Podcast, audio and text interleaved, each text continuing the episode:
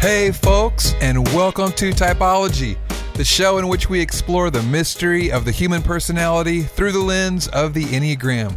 I'm Anthony Skinner, producer of the show, and we are in downtown Franklin, Tennessee, voted one of the best small towns in the USA, where Ian is hosting a two day interactive Enneagram experience. If you weren't able to make this one, and there's been several people that have already been asking, uh, when is the next one, or come to our town, be sure and stay in touch with us by getting on Ian's email list at iancron.com, as well as the ix.co. That's the 9.co. T H E I X dot co. And you can stay in touch with us in the social media circles too, with Twitter and Instagram. It's at Typology Podcast. Ian's Twitter is at Ian Cron and his Instagram is at Ian Morgan Cron, so you can follow us there as well. So make sure you stay up with us there on social media, and I think that finishes us up for now. And we're ready for today's podcast. So I'll let Ian do the introductions without any further ado. Here is the host of our show, Typology Podcast, Ian Cron.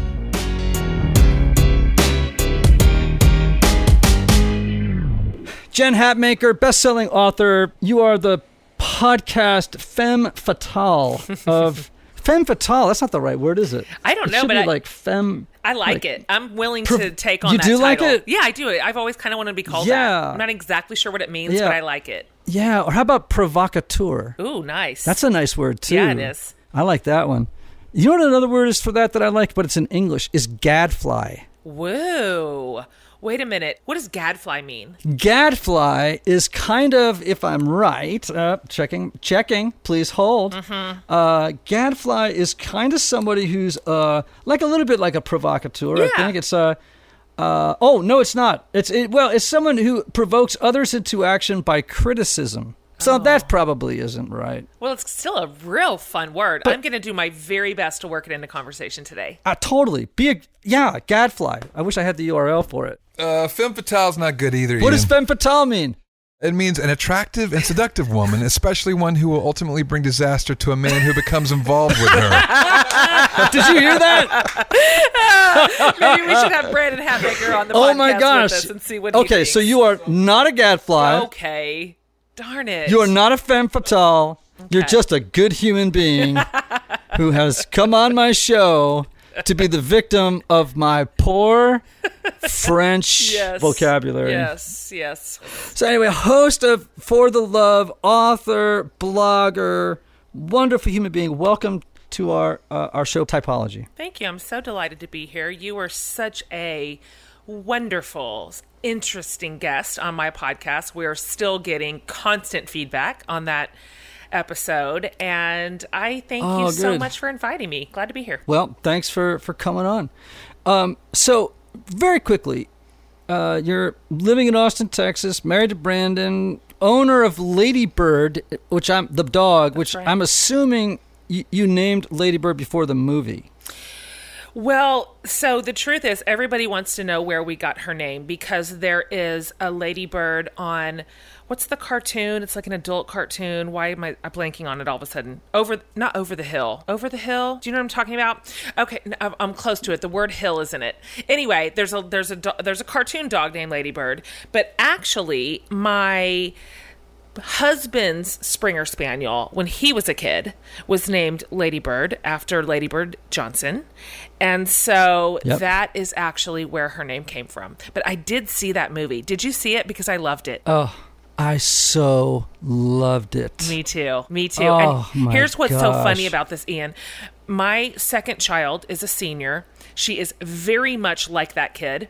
She got her dream school was NYU, where she got waitlisted. Um, and Oh, she was between going right here at, to UT in her the town she has lived in her entire life, and going up to the East Coast. So I mean, it was literally like watching our autobiography play on the big screen. So the two of us just boo-hooed our way through the entire movie. Oh my gosh, there were a couple of scenes in that movie that I cried, but I have to say that's like like that movie is such an enneagram instruction movie because I, I like I've asked people, okay, what do you think mom was? And it's pretty clear that mom was a one. Interesting. You know, mom was a very not self-aware one, yes. uh, and she was probably a four. uh huh. You think so? um, yeah. Yeah, just you know all this, all these new. Yeah, I think so. Um, I wondered if she even had a touch of seven, which was this desire to live this big, exciting life of have this new adventure and have this new experience. And I don't know. That's a good question. I forgot to look at it through the Enneagram lens. Um, the mother daughter relationship was painful for me to watch. I thought that was really hard, but it was just such a delightful, wonderful movie. what what made that hard for you? Um, I think because I identified my daughter so much with the Ladybird character, um, kind of this artistic, color outside the lines, big dreams.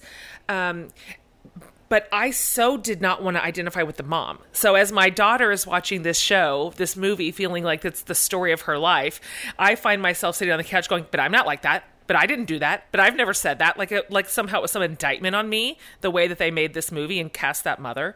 Um, but it, it was really interesting to watch my daughter respond to it and realize how many of, of the same dreams she kind of harbors and how deeply she wants to embrace this next season in her life. And um, so she is. She's heading off to Washington D.C. in the fall to go to American University. If everything feels terrible, Oh man, it's a great city. it is. Um, all right. Well, the last time the last time we spoke, I was on your I was on for your your podcast That's for the love, and we got to talking. You initially said, "Yeah, I'm a three. and Right. um, and we got to talking for a while, and then, as sometimes happens, you know, folks will say things, and I, you know, I'll start to go, "Huh." Uh-huh. I wonder, and I, I never tell people, oh, you're definitely not a three, or you're Right. not this or that. I just go, gee, I wonder if you should just check out this other type. Mm-hmm. And uh, I, because I wondered, man, you've just got a lot of features of eight. Now that Yeah. was, I don't know, four, six, four weeks ago, six weeks ago. Yeah. Since then, has anything changed uh, in terms of your perception of your own type? Well, I appreciated the nudge, even though it was incredibly disorienting. um, but so since since your our first com- our last conversation, I you know I, I polled my closest people. They're the ones who know you best. You know my closest friends, my family members, and said, "This is what Ian said to me." I mean, surely he's office rocker, right? And so we all kind of started examining eight a little bit more. I don't have an eight in my family, so it's not a number that I'd spend a lot of time thinking about or studying. And so I will tell you that as of the right this minute, I remain not sure because sometimes I read parts of an eight and you are dead right. I um, I want I care deeply about justice. I care deeply about the underdog. I'm not afraid of confrontation. Um, I tend to just charge in like a bull in a china shop. Um, and I, I I have a tendency, and I have to work hard against it, to be binary. Um, this is all good. This is all bad. These people are all great. Those people are all terrible. Um, and and just make sweeping generalizations. Uh, I have to I have to really fight for nuance. But at the same time, there are still enormous swatches of um, a, of a three that I deeply identify with. Um, that Okay, I- which are those? for me that would be this very like primal need for achievement.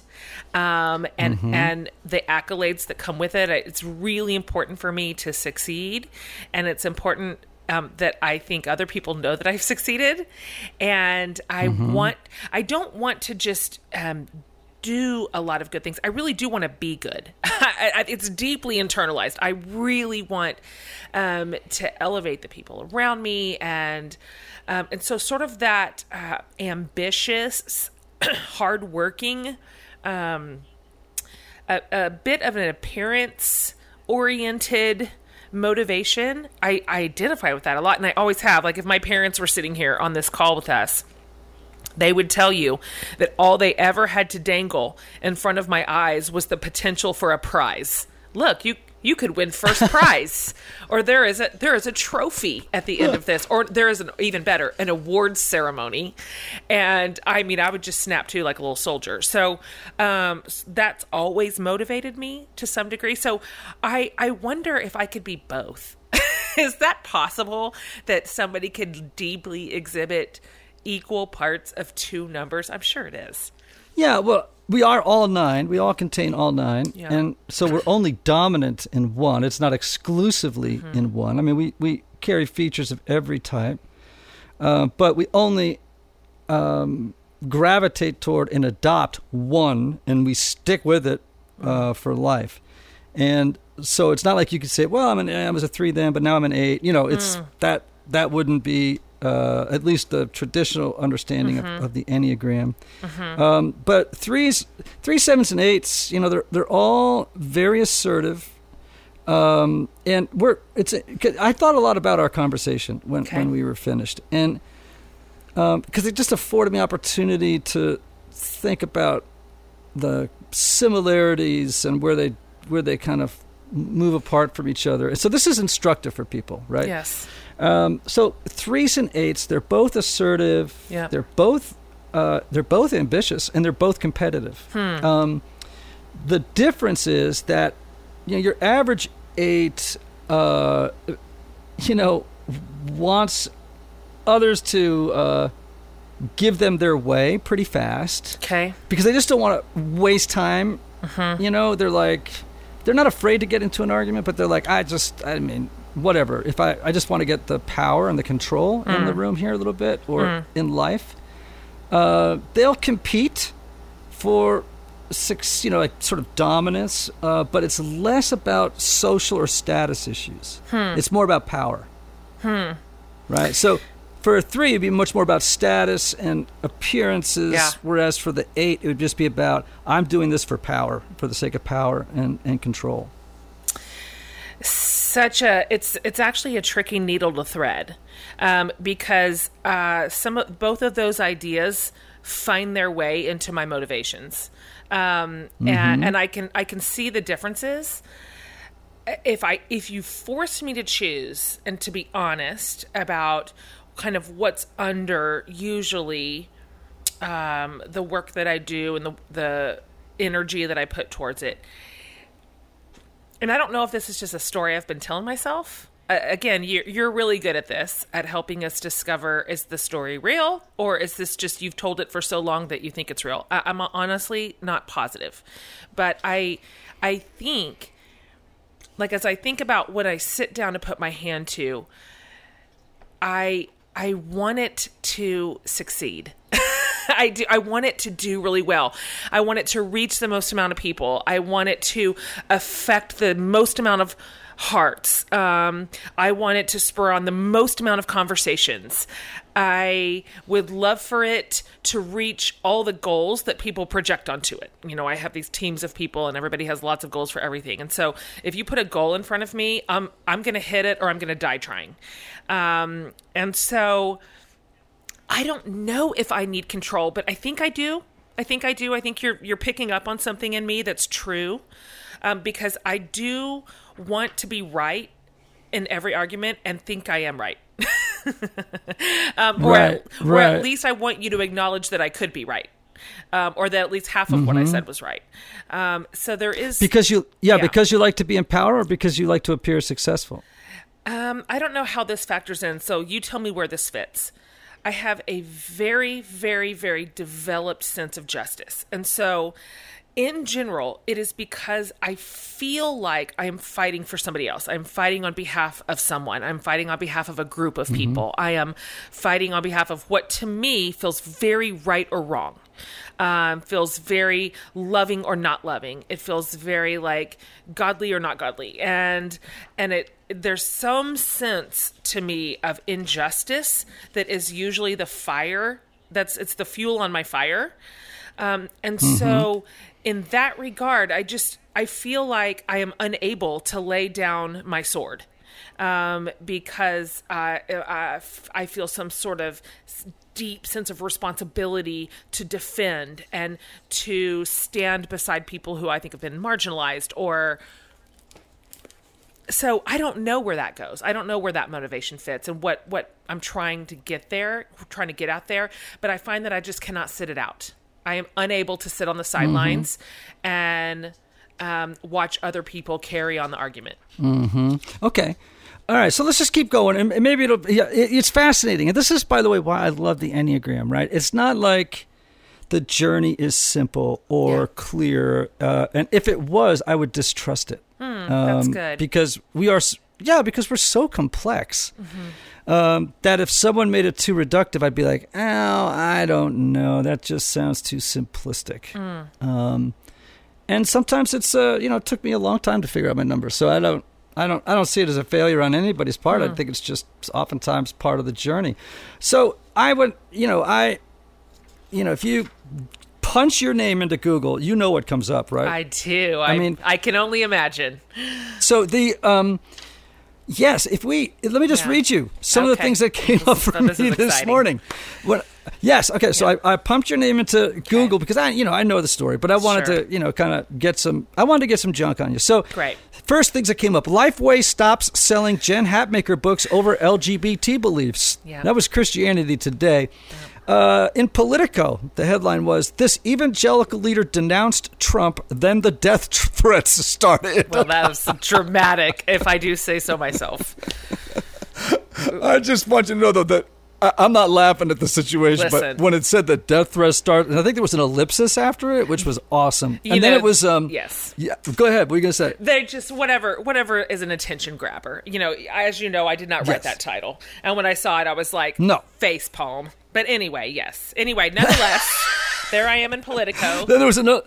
Yeah, I mean, there's the high cost of popular evangelical Jen, Mahac- Jen Hatmaker's gay marriage comments, Washington Post. And then this was a nice one, though Religion News. Why I'll take courageous Jen Hatmaker over her cowardly critics any day. All right. Now, I know the story in the background, but probably a lot of people don't. Can you just give us a synopsis? Because then I want to jump into this through the lens of the Enneagram. Well, I mean, now I can see why you're thinking I'm an eight. I mean that that that is an eight person that can charge into that space and not die, and withstand it. And so, uh, it, it sounds as if I took Capitol Hill. I know it sounds like I um. I wrote legislation and chained myself to the doors, and when in fact, all I all I said in an interview, um, which was, of course, very sincere and uh, very true, and it was prepared. I was prepared to say this, but was that for for my husband and I, who've probably done um, a fairly deep investigation of our theology around um, the LGBTQ community and um, their not just their inclusion in in the faith community, but their affirmation. Um, and so we examined our theology for probably the better part of three years, and I mean that sincerely. Just I I don't think there's a book we haven't read, a lecture we didn't download, a conversation we didn't broker. Um, and so for us, we got to the end of that um, search and discovered that we had changed our theology on that. That for us, we felt convicted and convinced to not just welcome our um, our LGBTQ friends and neighbors, but affirm them. Um, and that I felt like there was a holy path available to them within marriage, just like anybody else, within the bonds of faithfulness and monogamy and family and um, and loyalty and uh, and so I, um, as you can imagine, and as you just pointed out by the headlines, um, within what at the time was a predominantly um, uh, conservative to moderate, I would say, maybe, but mostly conservative evangelical following. The backlash was swift and severe, and it was incredibly punitive and um, loud, very, very painful. And so um, we spent about a year, honestly, recovering just uh, just picking up the pieces, and then uh, we are now sort of in this delightfully wonderful phase of of rebuilding and um, leading who we have and leading in a new space, and um, so we're we're sort of uh, most of the pain of that season is in the rearview mirror. Um, but that was that is now what I am known for. So after you know we've been in full time ministry for 25 years, we lead a church. We've led churches our entire adult lives, faithfully served the um, evangelical community, um, you know, for two decades. But that is that's that I've now been reduced to that. So that's where we're at. That is why I was in Time magazine. Right. Oh, I, guess missed that's a time. Yeah, All I time. Okay, so here's the reason I asked. It's not to sort of, you know, beat an old horse. It it's because that's trauma. Yeah. And in trauma, so many things come into clarity, um, often painfully so. And I'm always interested in knowing how people steward their own suffering, um, particularly through the lens, thinking through the lens of the Enneagram. So I just I want to ask you a question because you mentioned the word several times. It, it, it was incredibly painful, Yes. and I'm just curious how how would you characterize the emotional response you had to everything that happened? Hmm. it's actually hard for me to look backwards and remember. Um, even when I'm scrolling through pictures that I have saved just on my computer, and they're all chronological for the last six years.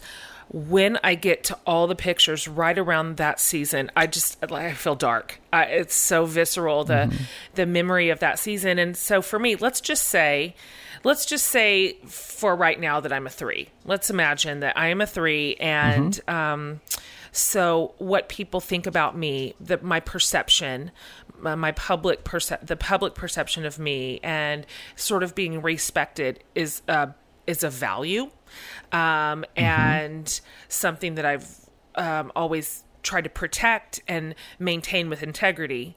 So to, to go into a season where I mean, f- frankly, people just said we weren't Christians and that they called us every name in the book, that we were heretics and that we were false teachers. Dear friends wrote about me and against us and just talked of our faith as if it was just built out of a box of crayons.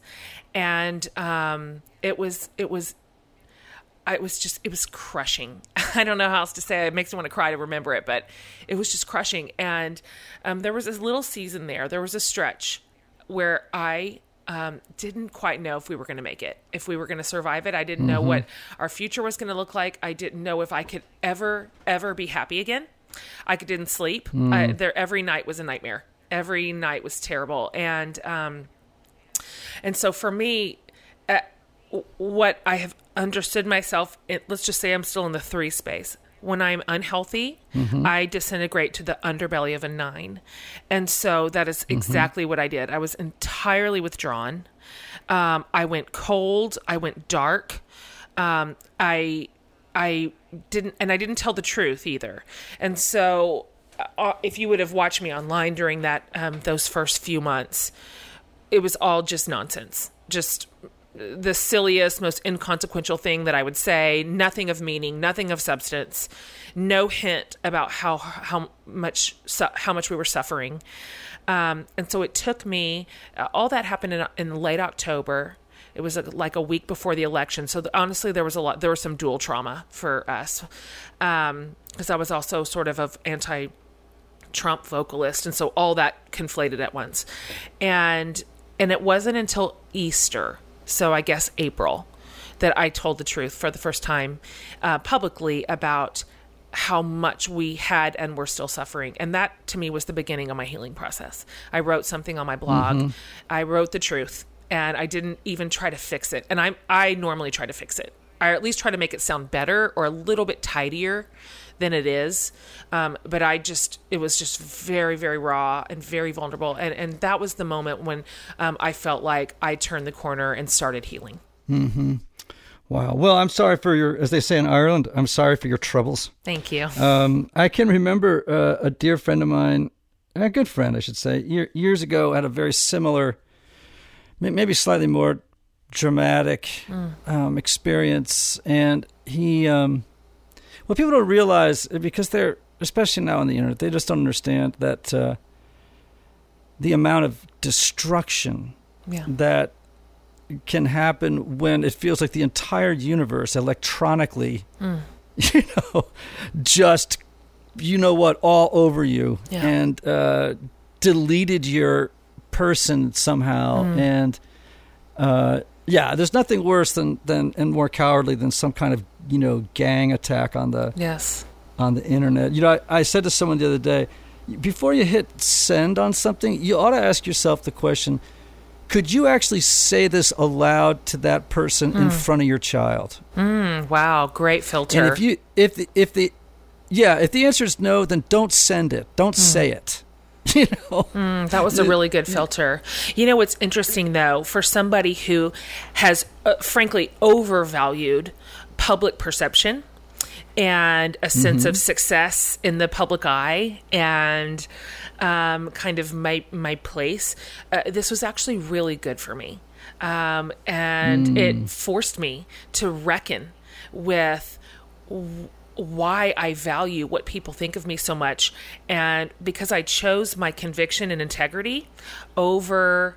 Um, over um, appearance and over everybody's stamp of approval. Um, it, it I, I think it strengthens something good and right in me, and I, I realize that I can lose that and or lose a large am- a large amount of it anyway, and live to tell. And, and not only that, but be stronger, be a better leader, be a more compassionate ally.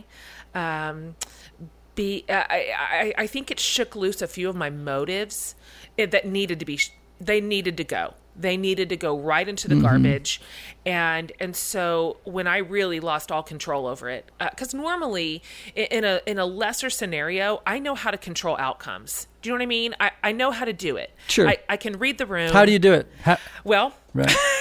I mean, you know, we're just on your podcast, so everybody already knows the underside of all of our types. So I'm not telling people that anything they don't know about a three, but I know how to read a room.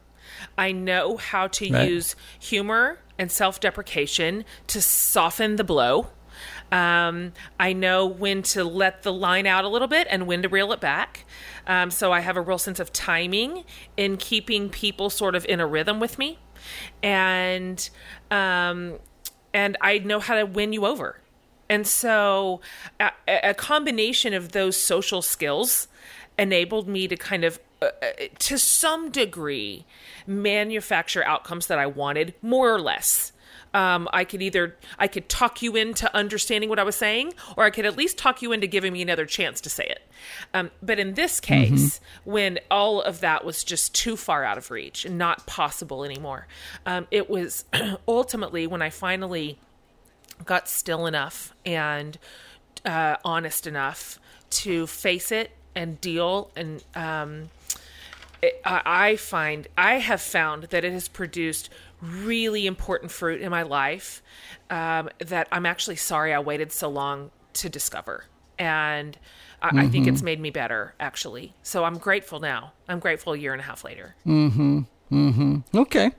Well, thanks for thanks for your willingness to talk about it uh, through because I think those sorts of extreme experiences uh, reveal a lot about who we are, about our type, and about our journey of health and unhealth. And I think it will be very helpful to people who have walked a similar path or are on one. All right, let's talk about your books for a second because again, I laughed. I'm not saying you're an idiot. I just laughed because, but I know the I know how publishing works, right? So Sure. I, you know, I don't know if you you didn't write the back cover copy on books. Probably you probably had some Right. editorial power over. You, even, we don't even get to really title books. You know, it's like Right. I, I've never, I've never, I've never not had a fight over titles and back cover copy in my life. Same. Right? Oh, and All right, subtitles so- and cover design. It's just a whole thing. Oh, the subtitles. Okay. Anyway. Yeah, well, well, you know, when I first heard the, the, the title of the road back to you, I thought that's a country song. I mean, I just wandered around totally. you know what I'm saying? I just So wandered around for days going, really?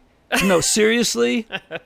like, you know, and it's, you know, it's grown on me, you know, blah, blah, blah, whatever. Yes. But it, it, anyhow, so uh, don't even let me get into what I felt about Jesus, my father, the CIA, and me, a memoir of sorts. Um, Listen, I Uh, thought that was clever. I, I, I well, some it. people did, but I had another title that I wanted that book to Whoa, be. So what did you want it to uh, be? In my oh, um, well, there's a section of the book uh, where I, I write about being in a bike shop, and Uh-huh. um, that when the the guy behind the counter, I brought my bike and told me that the bike, the wheels were out of true, I meaning that vaguely they were missing a spoke, and so they were wobbly and stuff. And I, I talk about how I had. I knew right away that that's how I've always felt out of true. Oh, that was Uh, good. and uh, that's the Out title I wanted was out of True. true. and of Um, course, but, they uh, said it's too that was- vague. Nobody knows what it means. I know how this goes. Yeah, I know, and it doesn't have enough words for search engine optimization. Anyway, Um, Gross.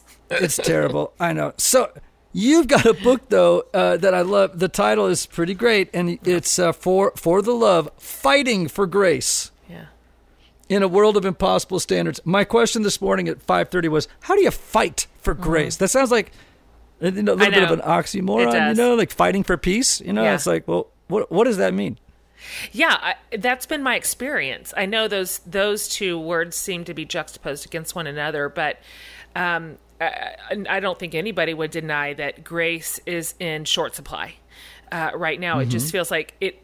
Nobody is willing to give it to anybody else. That's how it feels. Um, that we are here for confrontation and we are here um, to sort of re- retreat into our corners and. Um, and, and grace is so important. I, I I think it's sort of the glue that connects our communities and it keeps our families together and it builds our churches and it makes us good neighbors. And so uh, it's just, I, I don't think it's natural. I, I don't. I think our natural instinct um, is to find a more homogenous world in which everybody that we've invited in close enough is mostly like we are you know mostly believes what we believe in the way that we do and similar experiences and similar worldview. And so that's just easier. I mean i i am the first to raise my hand and say when i'm around my friends that share my life experiences and worldview it's just a piece of cake and it's fun.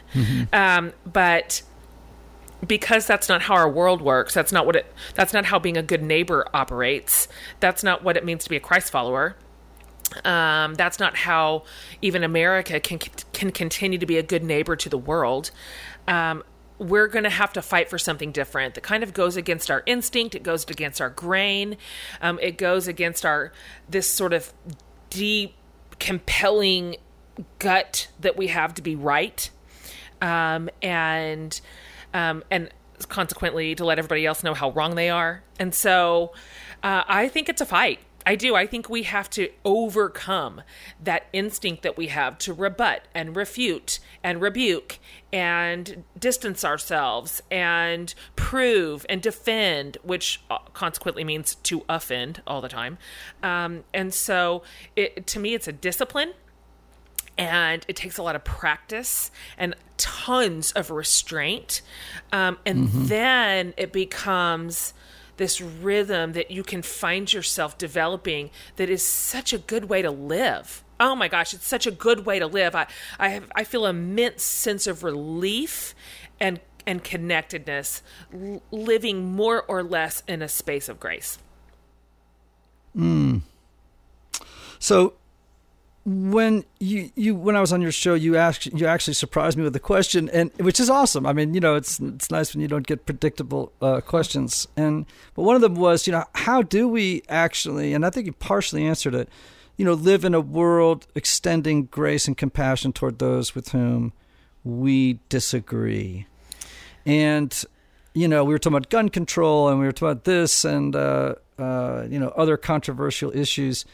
Um, what do you have a tool that you use that helps you strengthen the muscle of grace? Uh, this is a difficult conversation, isn't it? Uh, and it's um, it's it's nuanced enough to to warrant a bit of sussing out. In that, um, I think there's this wonderful umbrella of grace that's really eh, not just important, but it's the Christian's imperative. You know, we don't really get a we don't get a mulligan on it. Um, underneath that, I think there are various conversations, and they're going to look different, um, even as they are grace based. So I think there are some conversations in which the grace extended is just it's just toward differences. It's toward um, different interpretations. It's toward a different life experience. It's toward a different type of human. It's toward a different um, group um, toward a different ideology. And and so there there to me is a lot of wiggle room there in order to and my best tool is just simply to be a listener. I know that's so boring and pedantic but um, i have just found that if you're a really good listener and you ask really good questions and you prioritize that as opposed to getting your piece said um, that just that creates nothing but highway in front of a relationship. And so I, I work really hard at being a good listener and asking really good questions of somebody because i want to know them. Also under the umbrella i think is a different kind of conversation in which and of course this is this can be subjective and change according to whoever is in the driver's seat which makes it a very complicated issue. But i think there's another set of conversations in which somebody's viewpoint or their ideology even their theology is deeply harmful to other people um, it it subjugates people. It keeps them less than, or um, outside, or rejected, or mired in shame, or um, or uh, it's it supports a set of policies that it harms families, and those conversations can still be driven by grace, but I find them in a different category. Um, because I think there's this idea that if we extend grace to somebody else, it just simply says, well, just whatever, you know, whatever you think, you know, whatever you want to say, we'll just, I'll just, I'll just let that, I'll just let that be. I, that, I'll let that go unchallenged. And so, according to you and this this eight side of me, I am unwilling to do that. I'm unwilling to let what I perceive to be harmful ideologies or theologies just go unchallenged. Even there, I think those conversations can be grace based. I think they can be respectful. Um, I think they can prioritize dialogue. Um, I think they can be productive and and generous in nature. Um, and so I believe all these hard conversations can live under the same umbrella, even if they take on a little bit of a different shape. Uh, yeah, I was thinking as you were talking. Of course, uh, we we all talk about the icon of healthy Eights, which is Martin Luther King, and and so much of that was rooted in what made him so healthy was this rootedness not in vengeance but in love and justice and and, and grace and concern for the souls Yes. of people that were uh, in opposition right to Yes. what was right and and just. Uh, so that I think is what you're describing is a a very healthy way of of you know seeing and being in the world. Okay, well let's let's get into really some interesting stuff. I'm again teasing out three, maybe eight. Who knows? You know, the, I keep hearing you know both of these dynamics happening. Yeah. You know, um, but uh, you know. What's life like for you as a mom? Because we were talking about that earlier. Like, what's the journey of mom like for you right now? I'm in an interesting. I'm in the launch phase, so you know it just felt like for 100 years I was in the the raising them phase, um, the the meet meet every need phase, the you know mom, their mom's the center of their world phase. Um, so now I have one in college. Um, he's a, he's finishing a sophomore year. I've got another one off to college in the fall, and then I have three left at home, and they are going to college every other year until they're gone. Um, so Yeah, and you're are- going. You're going to be broke eating ramen noodles and dirt for the next seven years. thank you for understanding our future because like we look at each other constantly and go no we can't do that it's all, all we're going to do for 10 years is pay for college that's what we're going to do um, so I, yeah, I've done it. I've done it. You'll make it. You'll make it. I've done it. But it's Thank it's, you. it's quite a journey. oh my gosh it's so how dare these colleges they think a lot of themselves um, and so we are in the launch phase which means uh, they, they're either out of the house about to leave the house or we're preparing them to leave the house. So it's this very um, different phase of, of parenting in which we are giving them wings. They are we are giving them responsibility. We are letting their the chips fall where they may based on their choices. Um, you know they're we that's important. They're we're about to kick them out of the nest. And so they need to be able to make a decision um, without our control or micromanagement. And so I actually love this phase of parenting. Now, I know a lot, probably some of your listeners who are younger than me, they they're still parenting like littles or elementary.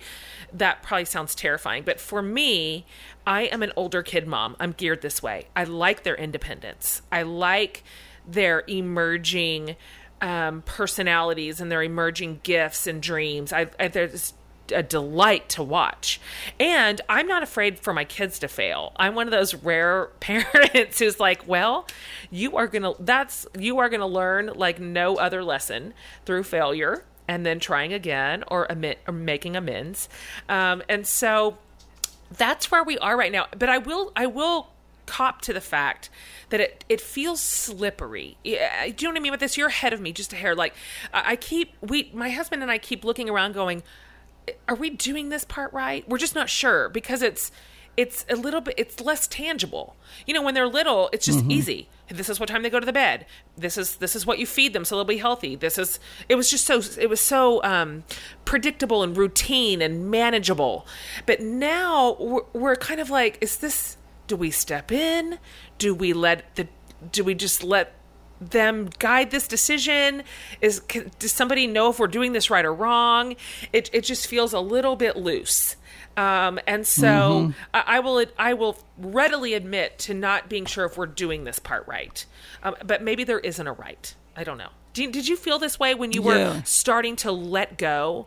That it there's less instruction on this part than there is in the younger oh, yeah. years. Well, you, yeah, you know, th- there's that transition. You know, that sort of like that saying uh, that people have, which is like, you know, when your kids are little, you're a cop, and then you, when they're a little bit older, let's say ten to, you know, whatever, like sixteen, you're a coach, hmm. and oh, then yeah. from whatever late adolescence on, you're a consultant. Yeah. When they go up to college, now you're a consultant. You yes. you, you can't c- cop or coach and you've really got to wait until they call you to consult, you know. Yeah. And in a weird way, the less they need to do that, the better. Hmm. Um, as pain as painful as that can be. Um, where parents get into trouble, I think, is when they get those time frames mixed up. Like ah, you know, you're point. forty when you're forty and your mom's still a cop. There's right, a problem. Totally. Yes. You know. Right. So you're, or you're a consultant you're that, too early when you should still be coaching. Like that's what I'm oh, saying. Oh, yeah. So, some of those transitions are a little bit nebulous. Um, there's not a yes. hard moment where you realize, okay, now I'm switching hats. Um, and so yes. it's sort of that slide in between those roles that feels mm-hmm. a little shady. Like where mm-hmm. sometimes we're reaching forward, sometimes we're reaching behind, and just trying to discern what's right in the moment. It's just it's have we're exercising mm-hmm. new parenting muscles, um, and so hopefully by the time the fifth one is this age, we'll either know what we're doing or we'll just be too tired to care. I don't know which one. Either way, right. it's better. or, yeah, and, and, actually, it just gives you lots of fodder to work with when you want to look back and regret everything you did wrong and you and you realize, oh my gosh, nobody at twenty something should be allowed to have a child. You know, totally. It's, you know, you shouldn't even I have a. I shouldn't have even had a driver's license oh at twenty five, no less a child. Listen, you know, here's what's so like, funny. Uh, Brandon and I, this is just absurd, and I know it. Uh, we got married when I was 19 and he was 21. And I had my first baby when I was 23. So by the time I was 27, I had been married for eight years and I had three kids. And so oh when my I gosh, look, I, I, thank you for being appropriately shocked. Like we're we look back regularly to our parents and go, "Where were you guys? How dare you let us do that?" Um, and so now when I look at my 20 year old and think I had been married for a year at this point, and he is he doesn't know anything. He he doesn't he is as dumb as a sack of diapers. And so I'm like, what, what how what did we what were we thinking? Yes. So anyway, I hear hear here on everything you're saying. Somehow we all survived it. I don't know how. Yeah. Well, I always think that the parenting, as cynical as it sounds, or as you know Eeyore-ish as it sounds, it's just from the moment you, you say go, it's damage control. You know the the. The universe is hard, and there's so many factors in parenting that are so far outside the the power zone of parents and how kids turn out and parents take on too much responsibility for how their kids turn out. It's just so dang complicated and uh, anyhow. Anyway, so all right, well let's let's uh, let's sort of tap into that idea for a second. What would you tell your 20-year-old self? Like what advice would you or, or counsel if you could go back and just tell them anything, what would you tell them? Oh, that young fool. so, if I were talking to my own self, if I was going back to, to talk to myself as a 20 year old, um, I, I, it's interesting. At that time, at 20, uh, nothing about my worldview or my experience had ever been challenged. And I mean, not at all. I hadn't been anywhere, I hadn't met anybody. Um, everybody that I went to, both m- high school and college with, looked exactly like me. Um, I went from one all white conservative environment to another. And I mean, to tell you that talk about a narrow worldview and a narrow experience. And I I would have I would have urged myself back then to open my eyes, open my ears, get out there, meet new people, see the world, even remotely, even by way of education by way of reading and listening and paying attention, um, make different kinds of friends, listen to different kinds of leaders. It took me, it probably wasn't until I was 30 uh, that I became any sort of critical thinker. That I started asking any kind of hard question about my environment or my theology, my uh, worldview. I, I didn't even know that I was allowed to do that. I didn't know that mm. we could ask those questions. Um, in fact, honestly, if you can imagine, it was actually Anne Lamott. Um, I don't know if you've read oh, yeah. any of, yeah. Reading Anne Lamott back then, that was one of the first times I remember going, wait a minute, you can be a Christian and say that, or you can be a Christian and think that you can be a Christian and that is the way that you consider politics or that's the way that you consider the world. I had never even heard that. Um, and so um, I, I, think that's what I would have told myself that um, it, you can slow down on hitting all these marks because I had marks to hit. I was an achiever, so I I knew what to hit. I needed to graduate with honors. I needed to be married. I needed to roll into motherhood. I mean, I had all my marks, um, and so I rushed toward them at lightning speed. Um, but I wish I would have told myself the marks were less important than my character. And so um, there is time, and that is the time. That is the time to challenge what you know, to challenge who you know and what you think about them. And and I, I know that makes a lot of people feel anxious and and scared like well everything's up for grabs um, but my experience is that the core of what is good and true holds you know i think in my experience you can press very very hard on your faith and it'll hold um, and and and maybe some parts of it fall away. They should fall away. So anyway. Mm-hmm. That's what I've told my young self who didn't know one thing about one thing. Oh my goodness. If you could have met me back then, you'd just die. Oh, I, you know, I, I know the story and they're, they're, uh, because I, you know, share it in some ways, you know, and, mm. um, uh, and we can't fault ourselves. No. In, in a lot of ways. Did the you best know, we could. You know, the only way that you can fault yourself is if you know better and you continue to collude with the lie. Great point. You know, uh, in the meantime, be be kind and, and move on. Right? I mean, that's good. Life's too short to pr- prosecute yourself for things that for crimes that uh, were committed out of ignorance. Right? You're always so, so generous about are, that. Well, I mean, I have to be because mm. at 27, when you were married with three children, I was just getting sober. that's right. That's right. Exactly so, right. So you were doing great. Okay, as far as I can tell, you were doing just fine. That's great. I could have. I didn't. I you know I had trouble holding a job. Anyway, sure. so. Um, what are you? Because you've said to me before, oh, you know, I'm not particularly self-reflective as a mm-hmm. three, you know, mm-hmm. and I, I don't know. You sound pretty, pretty self-reflective. What is there anything that's holding you back that you are conscious of right now from becoming that that's maybe stands in the way between who you are and who you most want to be? And mm-hmm. and is it a a pattern of behavior or beliefs or whatever? Have you are you wrestling with something like that right now? Mm, that's a really good and a hard question. Um, I I would say that if there was any sort of practice or habit that I struggle to kick, that I'm pretty sure stands in the way of being a better better wife, better mom, a better friend, and certainly a better leader. It is that I tend still to hold my cards pretty close. Um, I I struggle with being vulnerable and most of the people that are really close to me in my life would tell you that's true. And uh, and I'm married to a person who's a two, and so he is and he's a verbal processor so all his feelings come right out of his mouth every single one of them and mm-hmm. and i am the opposite. I, I tend to go internal and i'm quiet and i don't know if it's that i i i don't want to it's a combination of things. I don't like to uh, i don't like to seem weak I don't like because then I feel like somebody has some control over me, um, that they are able to either exploit that or constantly recall it, or I don't want your pity. Um, I don't want to be fixed, and so that might be a control issue in there. That there's some eight in there. Um, I I don't want anybody have that power over me. Um, because they know something tender about me, and so I just don't mm-hmm. share it.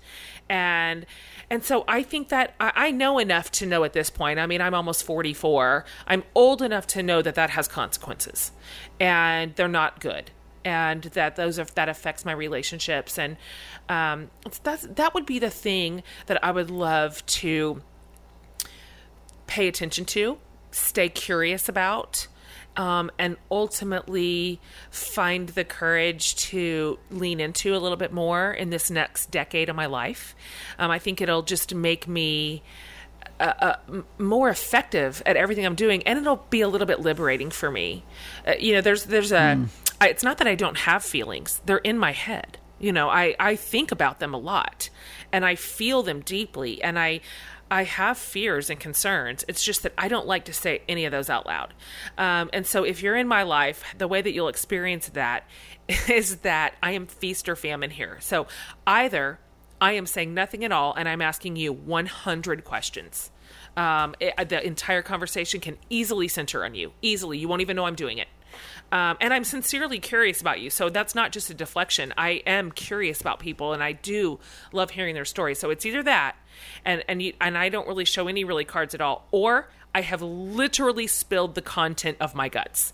So it's either you get all of it, every gross, horrible detail all at once in with tears, or you get none of it.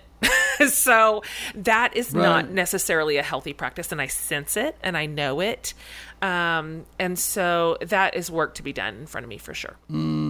Well, I mean, you are a fascinating, wonderful, thoughtful, and like all of us, complicated human being, you know, and trying to figure out how to become more human. And um, that is hard work. I mean, it's not you don't get a you know it, it's not a hall pass to just roll along it's it's not no unfortunately it's not so let me ask you just a couple of quick questions and then we're gonna we're gonna sign off here but okay. do you tend to have you always kind of rebelled or do you re- tend to rebel against social norms no isn't this so interesting i mean i i grew up so square like I cannot even tell you what a rule follower I was, um, uh, in a legalistic way. Uh, completely. What did it What did it say underneath your What did it say underneath your graduation photo?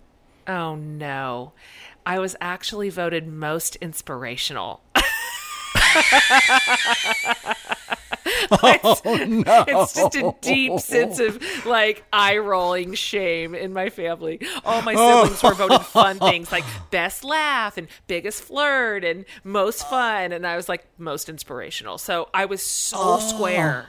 I was like so by the book and I was very afraid to color outside the lines. And so I find my adult personality interesting compared to my young personality, although they're they're matched in intensity it's just that I, my focus has shifted. And so I was just intense and I wanted to get everything right. And I never stepped out of line. And I was afraid of God. I was afraid of failure. I was afraid of my parents, even though my parents literally never gave me a reason to be afraid of them. I have two of the greatest parents that ever lived, but I was afraid of their mm-hmm. disappointment.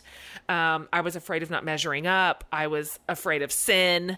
I, I mean, to tell you, I ran a tight ship. And so Mm. It was interesting once um, I got a little bit older and had so many ideas challenged and so many doctrines challenged, and even my just spiritual experience kind of exposed a little bit because I grew up in a very legalistic church. Um, and to realize that those those all sort of shook loose. Um, so now it's funny because people say I'm such a rule breaker. You know, I'm such a, a status quo upender, which is hilarious to me because it's not how I grew up. However, the sense of right and wrong is the same. It's just that I've I've shifted my gaze over to a different space and to different people and to different ideas. And so nobody has ever said I wasn't intense. Nobody would have ever told you I wasn't like eye on the prize, like keep your head down until you get there, right or wrong, really strong personality, kind of in always taking some sort of leadership role.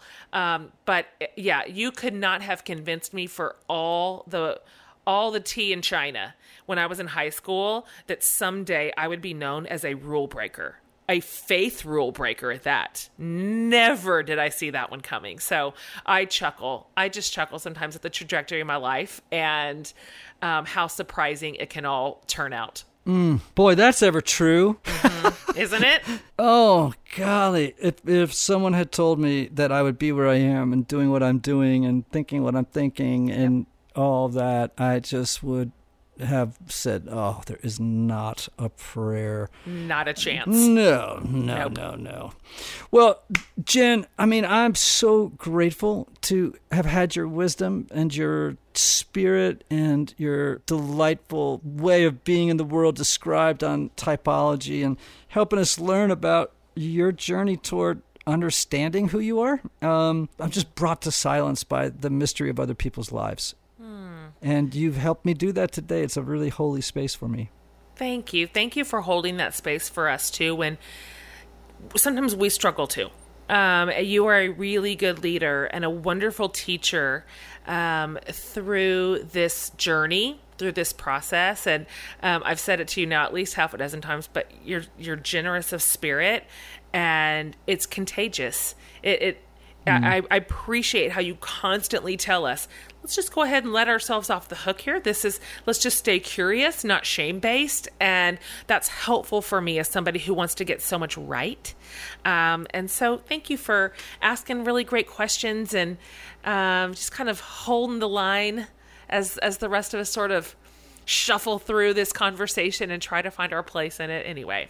That's just mm. so good to talk to you. I wish I could talk to you one, an hour a week. That would that well, would be counseling. I think that's called counseling. Um, yeah, and so then we yes. couldn't be friends. You know that that would be point. kind of a you know. So that's no good. But listen, next time you're in Nashville, promise to yep. to call Annie sure and I, and I will do the same when I'm in Austin, which yep. I hope is soon because I love that city. Yes, and. Um, love to your whole family, peace and grace, and and and every good thing to you. Thank you, Ian. Great. See you later. Okay, thanks, you guys. Hey, well, that's it for our show today. We hope you enjoyed Ian's conversation with Jen Hatmaker. I'd like to remind you about our Patreon campaign. If you aren't familiar with it, Patreon is a way for you to support content you love, like typology, on a monthly basis. For as little as a dollar a month, you can partner with us to help us cover costs like studio time, post production editing, fees to license our music, and all the other stuff it takes to produce each episode of Typology, all you have to do is go to www.patreon.com forward slash typology. That's www.patreon.com forward slash T Y P O L O G Y and select the level at which you want to support the show. And you will not only receive our undying love and gratitude, but you're going to get a bunch of great bonus content as well. Even a dollar a month, folks, is a huge, huge help. So that is it for us here in downtown Franklin, Tennessee at the Nine Conference. We'll be looking forward to the next show, and until then, we hope you have a fantastic week. Bye.